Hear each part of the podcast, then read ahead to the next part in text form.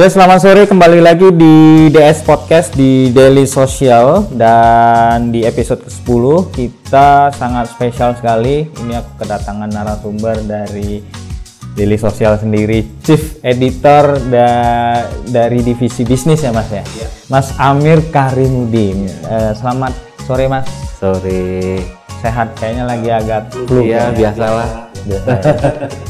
Eh, episode 10 kita akan bahas eh, hiruk pikuk eh, perkembangan bisnis e-commerce di Indonesia. Nah, eh, yang gue tahu Mas Amir dari eh, divisi bisnis nih kayaknya ya lumayan banyak informasi yang bisa kita bagi di teman-teman DS Podcast. Menurut Mas Amir sendiri nih, dari sisi eh, perkembangannya di dunia e-commerce di Indonesia itu seperti apa, Mas? Iya, eh, terima kasih Mas Abi waktunya. Eh, mungkin kalau kita tarik kembali ya, eh, mungkin e-commerce sendiri Indonesia kan masih lumayan baru ya. Jadi kira-kira mungkin lima tahun ke belakang ini baru mulai gaungnya baru mulai muncul. Eh, cuman memang kalau bisa dibilang 2017-2018 ini eh, commerce itu eh, udah mulai kelihatan mainstream. Jadi sampai-sampai eh, orang bilang kalau retail turun, sekarang terakhir retail turun, salah satu yang menjadi faktor adalah e-commerce. Meskipun sebenarnya mungkin secara persentase mungkin eh, apa namanya industri e-commerce itu masih jauh banget ya dibandingkan apa namanya total retail di Indonesia.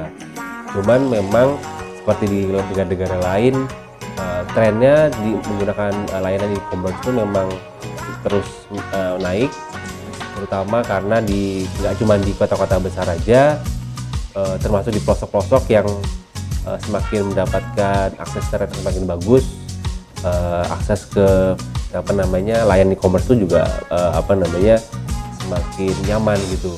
Karena kan eh, beda kalau misalnya kita di Jakarta gitu ya Iya. Eh, mau beli apa-apa mungkin eh, nggak susah. Kalau misalnya kita ke mall mungkin kita bisa dapetin macam-macam. Mungkin kalau di daerah di pelosok belum tentu tahu apa namanya tempat pembelajaran di dekat mereka itu ada barang-barang seperti ini kan? Nah jadi sebenarnya line e-commerce itu membantu mendistribusikan barang dengan dengan lebih baik lagi sebenarnya gitu loh. Jadi kalau menurut saya sebenarnya e-commerce itu walaupun kesannya memang banyak terliterasi di di di, di kota-kota besar tapi sebenarnya sangat eh, secara jangka panjang itu memberikan efek yang sangat menarik sangat bagus buat eh, distribusi logistik eh, barang-barang ke seluruh belahan Indonesia. Itu justru sebenarnya seharusnya ekonomi ya, ya maksudnya ya itu justru menggerakkan ekonomi menurut saya seperti itu sih. Eh, Tapi kalau dari sisi eh, penetrasi pasar nih mas, dia eh, apakah awalnya memang habitnya kebiasaan itu belanja online atau e-commerce sekarang itu dimulai dari orang kota, atau memang itu di luar dari kota atau di pelosok-pelosok ngebutuhin itu? Iya, jadi sebenarnya kalau kita ngelihat eh, pergerakan kan sebenarnya sejalan dengan eh, eh, apa ya pengetahuan dan akses internet sebenarnya sih kata kalau kita ngeliat. Kadang kembali lagi kalau kita mau melakukan transaksi online itu kan pertama butuh akses internet yang memadai, kedua butuh akses terhadap metode pembayaran. Ya kan? Nah eh, dari dari kedua faktor ini kan sebenarnya wajar kalau awalnya inisiasi eh, apa namanya transaksi sebenarnya pasti dimulai dari eh, kota-kota besar. Eh, tapi seiring dengan berjalan waktu makin luasnya kuali apa namanya eh, apa namanya jaringan jaringan internet di Indonesia harapannya memang di seca- se- di pelosok-pelosok itu sudah bisa bisa menikmati eh, layanan e-commerce juga gitu kan. Cuma nah untuk pembayaran sendiri juga kan biasa kalau di tempat lain kan mungkin orang pakai eh, kartu kredit atau kartu debit udah selesai gitu ya. Di Indonesia kan unik apa nama eh, nggak ada suatu metode pembayaran yang kayaknya mendominasi.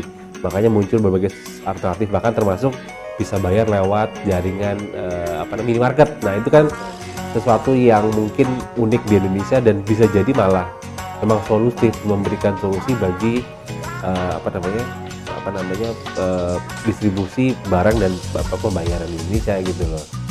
Tapi kalau dari sisi eh, edukasi nih, apakah eh, informasi mungkin informasi yang Mas Amir dapat nih dari sisi edukasi masyarakat Indonesia mungkin ya yang di luar Jakarta lah mungkin yang cukup nggak untuk mengenai metode pembayaran dan segala macamnya gitu.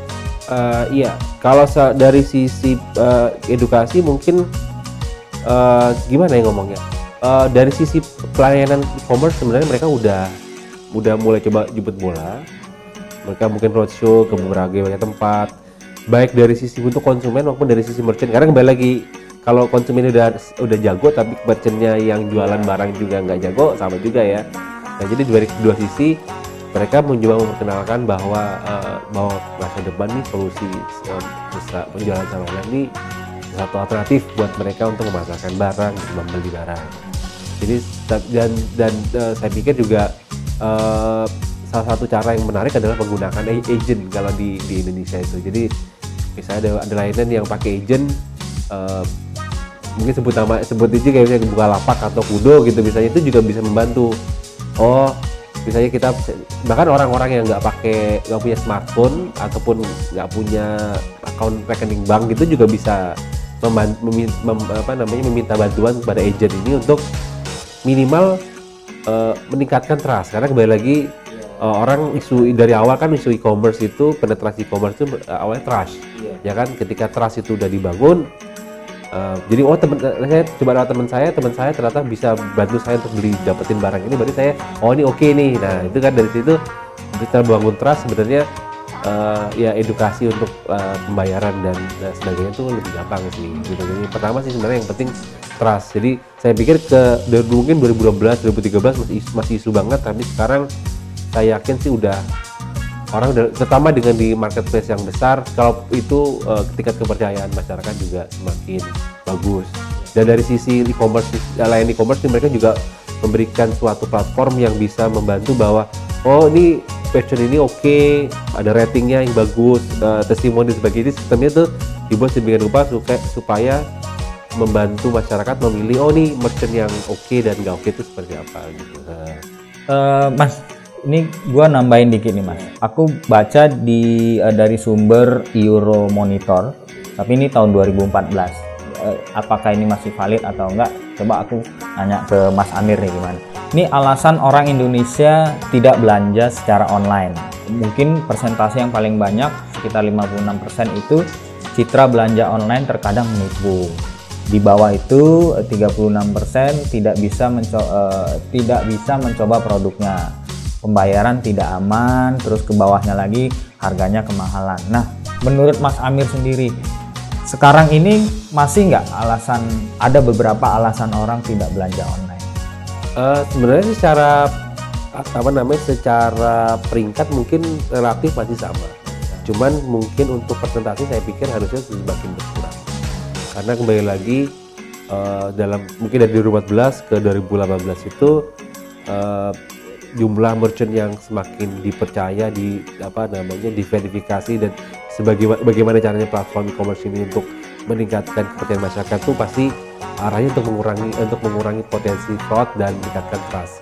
Jadi sebenarnya dari sisi dari sisi masyarakat sih seharusnya sudah semakin uh, percaya lah untuk untuk untuk untuk apa namanya layanan e-commerce ini untuk oh saya saya memilih, memilih belanja online ketimbang ke, ke toko atau ke mana gitu sih.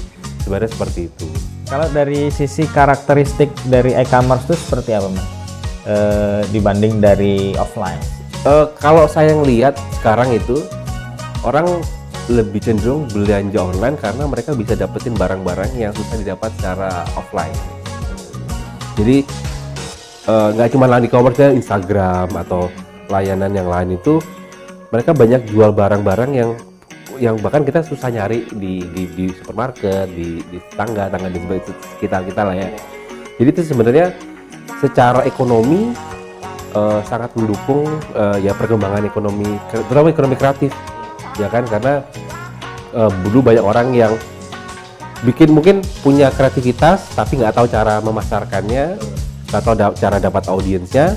Sekarang lewat uh, apa namanya lewat internet uh, uh, solusi apa isu itu udah bisa dieliminasi dengan menggunakan platform online. Jadi uh, selain itu uh, untuk barang-barang yang uh, ada di pasaran misalnya termasuk di supermarket rata-rata kita bisa kita bisa nemuin bahwa cenderung lebih murah dibandingkan di di di di, di market atau di pasar gitu. Jadi untuk barang-barang tertentu saya uh, maksudnya saya, saya sendiri aja sering lebih sering belanja online dibandingkan ke supermarket misalnya karena ternyata untuk barang yang sama di platform bisa lebih murah gitu loh. Mungkin uh, lebih efisien dari sisi waktu ya. Dari sisi waktu betul. Nah, betul, betul. Kita nggak usah keliling-keliling ke. Betul. Kita juga tahu tempatnya di mana kan. Jadi daripada kita muter-muter cari uh, mau cari barang nggak dapat dapat, mendingan cari ini oh udah dapat di mana gitu kan. Tidak ada tunggu-tunggu di rumah, datang sendiri barangnya. Ke, kalau mau kita bandingkan nih mas antara Indonesia dan Asia nih. Uh, perkem ada nggak perbedaan yang signifikan dari perkembangan e-commerce sendiri? Uh, kalau kita lihat di Asia sendiri kiblat kita untuk e-commerce pasti lihatnya ke ke Tiongkok. Ya, gitu. jadi apa yang apa yang terjadi di Cina atau Tiongkok uh, sekitar 5-7 tahun yang lalu itu itu sangat mirip dengan apa yang di Indonesia saat ini kan. Uh, nah, jadi sebenarnya kalau kita mau lihat tren e-commerce seperti apa, mungkin kita ngelihat oh di di Cina kemarin seperti ini di Cina lima tahun lalu kayak gitu. Jadi uh, kayaknya kecenderungannya adalah apa namanya apa namanya uh, saya pembayaran pembayaran uh, digital misalnya. Mau pakai apa namanya wallet uh, dan sebagainya. Itu semua awalnya ngeliatnya dari Cina karena di Cina karakteristiknya mirip banyak yang tinggal di pedesaan tidak banyak punya akun rekening bank misalnya Nah, ketika mereka ketemu dengan apa namanya e-commerce, adaptasi seperti ah, nah dia ujung-ujungnya muncul kreativitas-kreativitas dari uh, penggiat startup di sana untuk bikin mobile wallet, untuk kemampuan logistik yang lebih baik. Ya itu sebenarnya kalau ngelihat e-commerce pengembangan e-commerce, ya Cina ini yang masa depan Indonesia itu kira-kira mirip kayak gini gitu loh. Tapi kalau uh, bisa disejajarkan ya. atau memang Indonesia masih di bawah? Uh, kalau ngeliat dari persentase sih Indonesia kan mungkin uh, persentase e-commerce terhadap retail mungkin sekitar 1-2 persen kan itu, itu kecil banget di Cina itu angkanya udah sampai 18 persen jadi udah udah udah bagus banget lah itu ya makanya uh, kalau ngeliat dari persentase memang potensi Indonesia untuk mencapai ke sana itu masih besar banget uh, tinggal ya kemudahan-kemudahan yang lebih baik aja sih sebenarnya dari sisi baik merchant maupun platform penyelenggara itu bisa memudahkan konsumen untuk uh, apa namanya yang mendapatkan barang, barang pilihannya.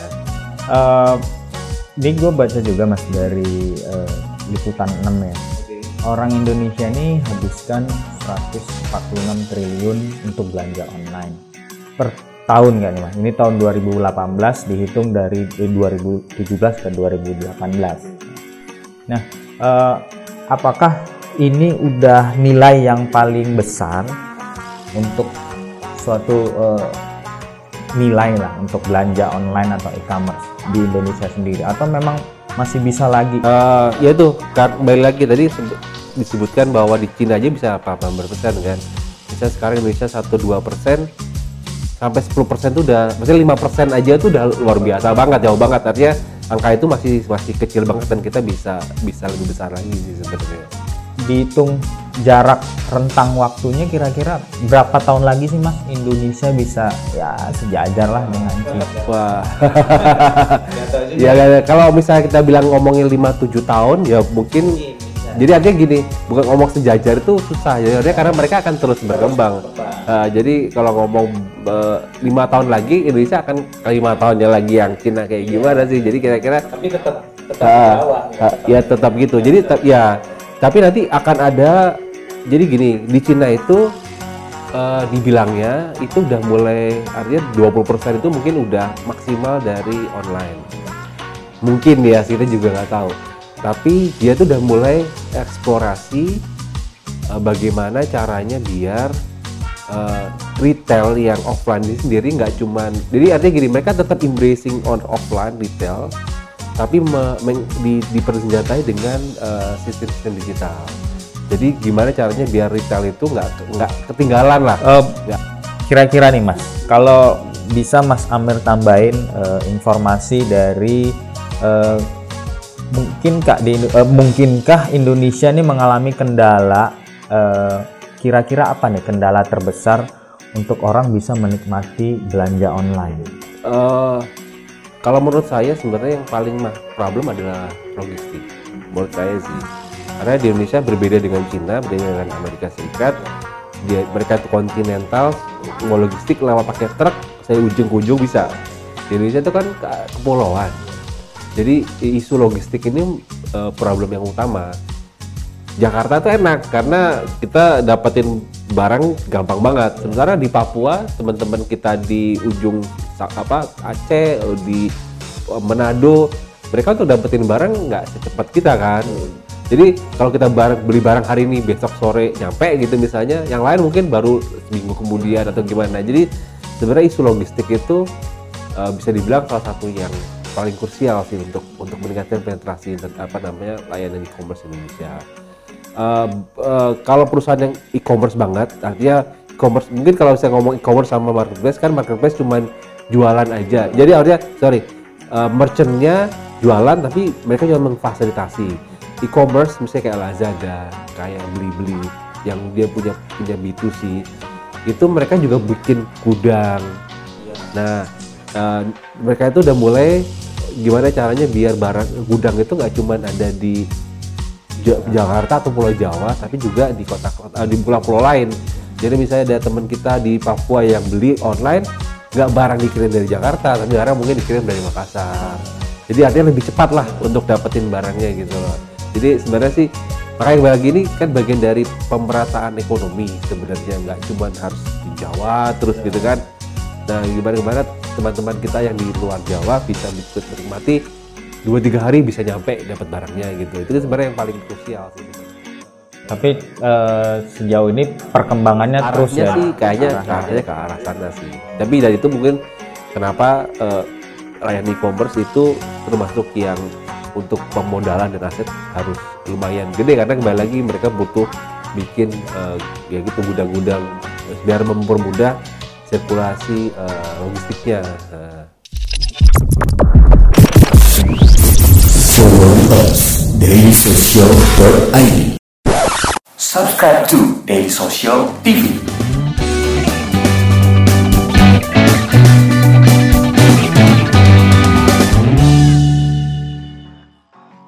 Isu dari pemerintah nih mas, mungkin uh, eh, gue pernah baca juga ya, ada pemerintah rilis 31 regulasi e-commerce termasuk mungkin ya perpajakan itu ya mas ya Eh, mungkin Mas Amir bisa kasih informasi nih Mas. Uh, dari sisi uh, pemerintah sendiri gimana menangani masalah hal itu Mas?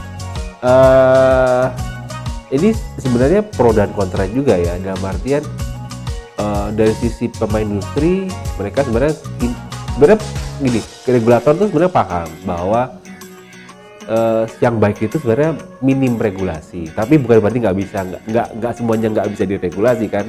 Karena biarpun bagaimanapun selalu perlu ada boundaries ya kan? Makanya uh, pemerintah diharap ya kita diharapkan oleh pihak industri untuk ya kalau butuh regulasi terutama untuk level playing field yang sama gitu karena kembali lagi e-commerce itu nggak cuma pemain lokal ada pemain dari luar juga itu biar se, apa namanya level lah gitu ya bisa kayak cross border bagaimana kalau orang beli dari Cina langsung ke sini harganya jauh lebih murah. Nah, gimana caranya uh, apa namanya pemain lokal tuh bisa bisa bisa bersaing berkompetisi. Nah, itu level playing fieldnya yang gimana bisa disamakan. Cuman mungkin kalau untuk perpajakan, untuk urusan apa namanya pelaporan pajak yang kemarin wacananya seperti itu memang itu tricky sekali sih karena kembali lagi barang itu kan kalau kalau dari si commerce kan merchant itu belum tentu udah barang udah masuk berarti kemungkinan udah dibayar pajaknya kan. Kalau disuruh bayar pajak lagi berarti kan double. Atau misalnya kalau apa namanya pelaporan pajak seperti apa nah itu apakah apa nanti suatu saat main e-commerce harus membantu pemerintah memotong pajak dan sebagainya itu masih wacana juga. Karena kembali lagi mungkin itu bukan itu yang jadi apa ya bukan jadi itu jadi isu yang sekarang. Karena kembali lagi bahwa di di Amerika Serikat sendiri dulu Amazon bikin peraturan perpajakan aja sempet kayak jadi pemerintah itu sampai depending berapa berapa tahun. Karena dia mereka pingin uh, apa namanya uh, bisnis itu bisnis itu jalan dulu gitu loh. Kalau belum apa-apa udah dibatasin ini itu itu dan sebagainya malah malah kontraprestasi dengan dengan perkembangan industrinya sendiri. Lucunya juga misalnya kayak di, di Amerika itu eh, antara kot negara bagian pertama yang lain tuh beda-beda eh, apa namanya Beda ya, pajaknya. Pajak. Ah, ah, ah, nah itu kan lebih lebih susah Lebih lagi kan lagi, karena benar. barang bisa dibikin di state apa ternyata di negara beli di negara bagian mana itu kayak gitu-gitu kan kompleks ya. Lebih lebih susah juga karena di internal sendiri mereka kalau kita masih sama mereka beda-beda itu lebih lebih ribet lagi kan. Jadi sebenarnya ya itu eh, saya pikir dari baik baik si- sisi pemain industri lewat asosiasi maupun eh, regulator memang seharusnya memang banyak ber inilah ber, berdiskusi ber ya kalau ini artinya peraturan ini benar-benar sudah disepakati oleh sekian belah pihak. Termasuk juga konsumen karena selama ini konsumen sebagai bagian dari stakeholder industri kok nggak pernah diajak ngobrol juga dalam artian perwakilan ya saya konsumen sama ini kayak kesan kalau apa asosiasi asosiasi dan regulator ngomongin ini kepentingan konsumen tapi kayaknya konsumen sebagai stakeholder juga termasuk dari yang diajak ngobrol nih nah itu harus ada mungkin harus ada diskusi lagi gitu loh gitu Eh, kalau dari sisi baik dan buruknya mas berkembang banyak banget e-commerce di Indonesia Eh, dari A, B, C dan yang lain ya. Eh, dari sisi baiknya dulu mas, Mas Amir ada informasi nggak seputar itu? Baiknya ini eh, ya saya pikir sih kalau dal- dari dari sisi apa namanya eh, positifnya e-commerce kan memang kita ngelihatnya yaitu lebih ke pemerataan ekonomi ya. Kita kita coba fokus ke sana. Artinya selama ini yang eh, apa namanya pengrajin apa namanya industri rumahan eh, U- UKM UKM yang mereka eh, mungkin nggak punya apa namanya kemampuan untuk memasarkan produknya secara nasional mereka sekarang tinggal bikin apa namanya account di suatu layanan e-commerce atau marketplace.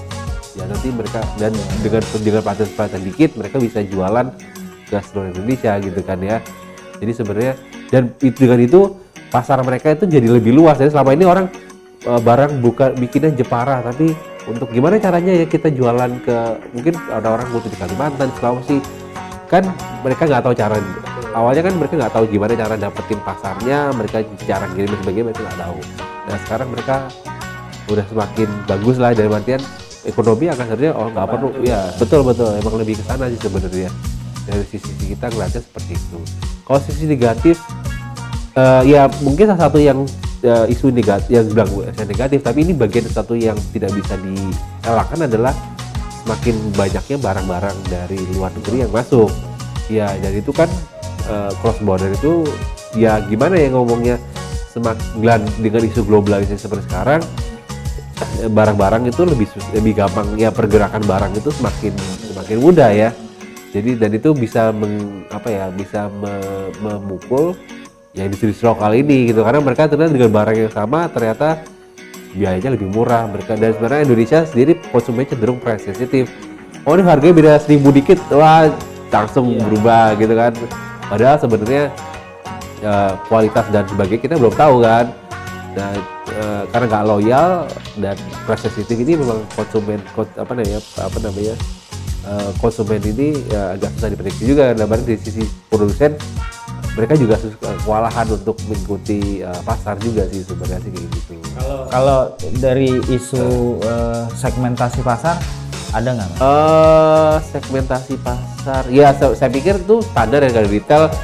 eh, misalnya barang-barang saya, oh a- apa namanya yang ba- level tanah abang misalnya sama level mall mungkin orang bisa oh segmentasi pasarnya seperti ini gitu kan. Jadi tadi se- sebenarnya eh sebenarnya sih itu udah udah udah udah sesuai dengan apa namanya apa kemampuan house apa kemampuan masing-masing kan. Cuman yang saya perlu tekankan adalah eh yaitu sekarang semakin mudah mendapatkan barang-barang yang yang unik-uniknya itu. Jadi sebenarnya bukan masalah harganya, ini masalah eh, apa namanya bagaimana caranya barang apa namanya pengusaha ataupun UKM yang kreatif ini mampu untuk mendapatkan pasar. Jadi jadi segmentasi market akan akan terbentuk sendiri lah. Oh saya yang suka baik model kayak gini harga sekian itu nanti akan ada pasar masing-masing gitu loh. Dan proses juga ya, Nah, nggak nggak seperti mudah kembali ke Iya, lapangan. iya. Eh, Mas dari Mas Amir mungkin ada yang bisa ditambahin nggak Mas dari obrolan kita ini tentang eh, perkembangan e-commerce? Eh, jadi gini kalau menurut saya sih sebenarnya e-commerce itu adalah suatu kayak di di suatu saat nggak retail nggak akan serta merta hilang pasti karena kembali lagi kita butuh barang-barang kebutuhan sehari nggak mungkin tiba-tiba belanja dari mana dari mana gitu kan tapi untuk barang-barang yang eh, mungkin kita bisa dapetin eh, kita bisa dapetin dari mana-mana ini eh, e-commerce itu sangat ya e-commerce itu sangat memudahkan gitu. Nah jadi sebenarnya dari sisi baik sisi regulator konsumen maupun industri sebenarnya ya yang harus dilakukan adalah uh, ya embracing e-commerce dengan koridor-koridor yang sudah ditentukan sebelumnya gitu loh. Gimana kita bisa mendukung pemerataan ekonomi, pemberdayaan ekonomi supaya apa namanya in- in- apa namanya ekonomi nggak cuma terbesar di Jawa aja, tapi bahwa kita oh nih ternyata pasar-pasar di luar Jawa ini luar biasa. Ini yang harus kita kita harus kita terus uh, dukung. Sebenarnya lebih ke sana sih kelihatannya. Dan bagaimana barang-barang dari luar ini gimana biar ya bukan. Kalau bisa kalau dibatasi dibilang dibatasin mungkin uh, ya kita mau kayak gimana pun tetap akan masuk sih. Tapi dalam artian kita fokus bahwa bahwa Indonesia itu punya barang-barang berkualitas bagus. Jadi orang mungkin ngomongin oh uh, apa namanya yang barang ini lebih murah. Tapi uh, yang ini lebih berkualitas. Artinya ya kita harus edukasi pasar juga sih sebenarnya. Dalam artian suatu saat nanti kita nggak bisa uh, ngomong murah-murah aja bahwa kita ini kalau mau survive harus bisa beli yang berkualitas dan ya customer satisfaction-nya juga gitu loh. Artinya orang jualan nggak cuma sekedar eh, ngirim barang dan selesai, tapi gimana artinya bahwa konsumen ini bisa jadi suatu pelanggan yang bisa terus-terusan eh, apa namanya menjadi pem- pembeli barang di tempat kita kayak gitu kan seperti itu.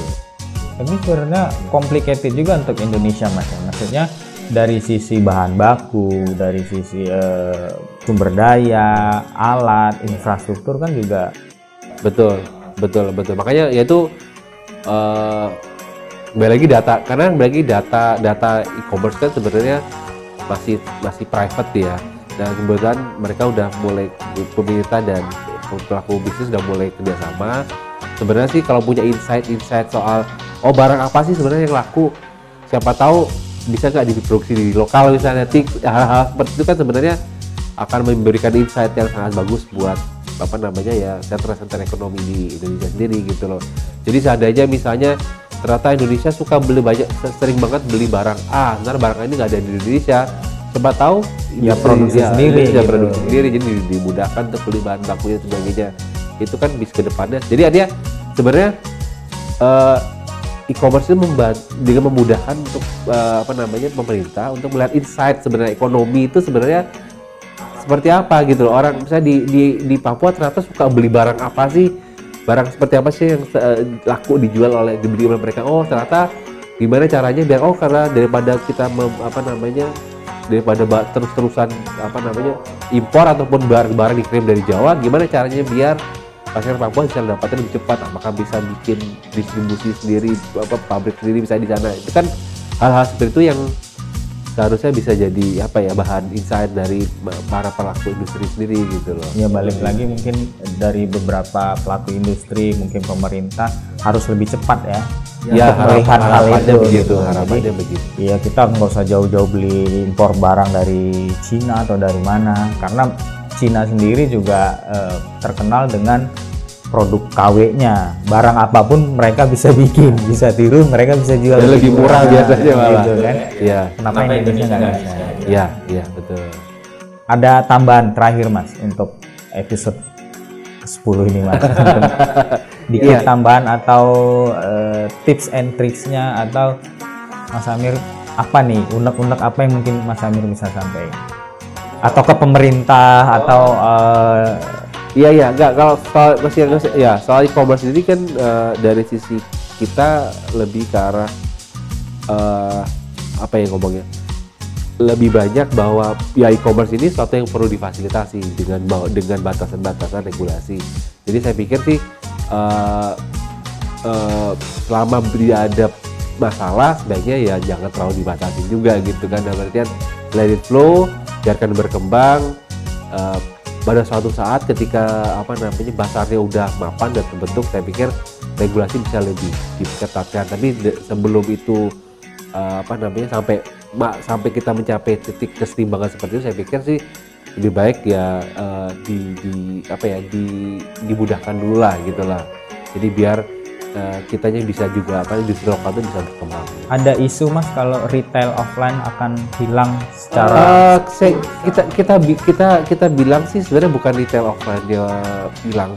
Jadi artinya pergeseran konsumsi sebenarnya. Artinya uh, orang untuk mendapatkan suatu barang tertentu di level harga tertentu mereka akan lihat oh ternyata di layanan online itu bisa dapetin barang yang kualitasnya mungkin lebih cocok, harganya lebih cocok. Nah ternyata makanya yang uh, ada ada pasar yang menderita karena industri commerce tapi eh, pada suatu saat kan nanti akan ya maksudnya akan ada ada namanya eh, keseimbangan bahwa oh nanti level ini cocok untuk e-commerce level ini mungkin cocok di eh, pasar-pasar level ini cocok untuk di mall. Jadi memang akan ada pasar akan menyesuaikan. Betul betul Iya, jadi sebenarnya itu pergeseran kebuda- budaya aja sih sebenarnya gitu. Ya memang akan ada korban misalnya department store yang benar sering tutup. Tapi ya jadinya ya mau nggak mau pelaku bisnis juga harus kreatif. Kalau kamu bikin di mall ya nggak bisa level kayak gitu lagi kan. Dari ya atau mau ke pasar sekalian yang lebih jadi artinya akan ada kan karena ternyata abang juga akan tetap ramai ya jadi artinya dalam artian kalau kita ngomongin soal produk ya segmentasi produk ini akan terus menyesuaikan dengan konsumen. Jadi mau jadi mereka yang nggak mau adapt beradaptasi dengan uh, perkembangan zaman dan pasar ya mereka yang nggak akan tetap ya, tetap mereka- ada tapi ya mereka, ya mereka nggak bisa Ah. survive kalau misalnya kita nggak bisa beradaptasi gitu aja sih. Sip mungkin itu aja mas untuk episode 10 ini thank you udah ngobrol-ngobrol di DS Podcast di episode 10 mudah-mudahan nanti Mas Amir bisa ngisi lagi kalau nggak sibuk mas ya thank you Selamat bekerja Thank kembali, you. Mas. Oke. Dan untuk teman-teman DS Podcast juga kalau yang ingin mau eh, lebih tahu seputar Daily Social bisa langsung aja ke webnya kita di dailysocial.id atau lewat Facebook juga kita nge-share banyak sekali informasi yang terbaru seputar dunia teknologi di Indonesia ataupun di luar negeri bisa buka di dailysocial.id atau di Twitter juga ada di @dailysocial atau di Instagram di @dailysocial underscore ID atau mau tahu seputar DS Tour, DS Cushion bisa buka Daily Social TV di YouTube atau kepengen eh, lihat open box produk-produk terbaru ada di Daily Social TV. Yang terakhir soundcloud.com jangan lupa di Daily Social garis podcast eh, DS Podcast. Jadi terima kasih buat Mas Amir. jangan lupa subscribe di DS Podcast Betul. Kepengennya sih ribuan yang dengar. Thank you ya Terima Mas. kasih.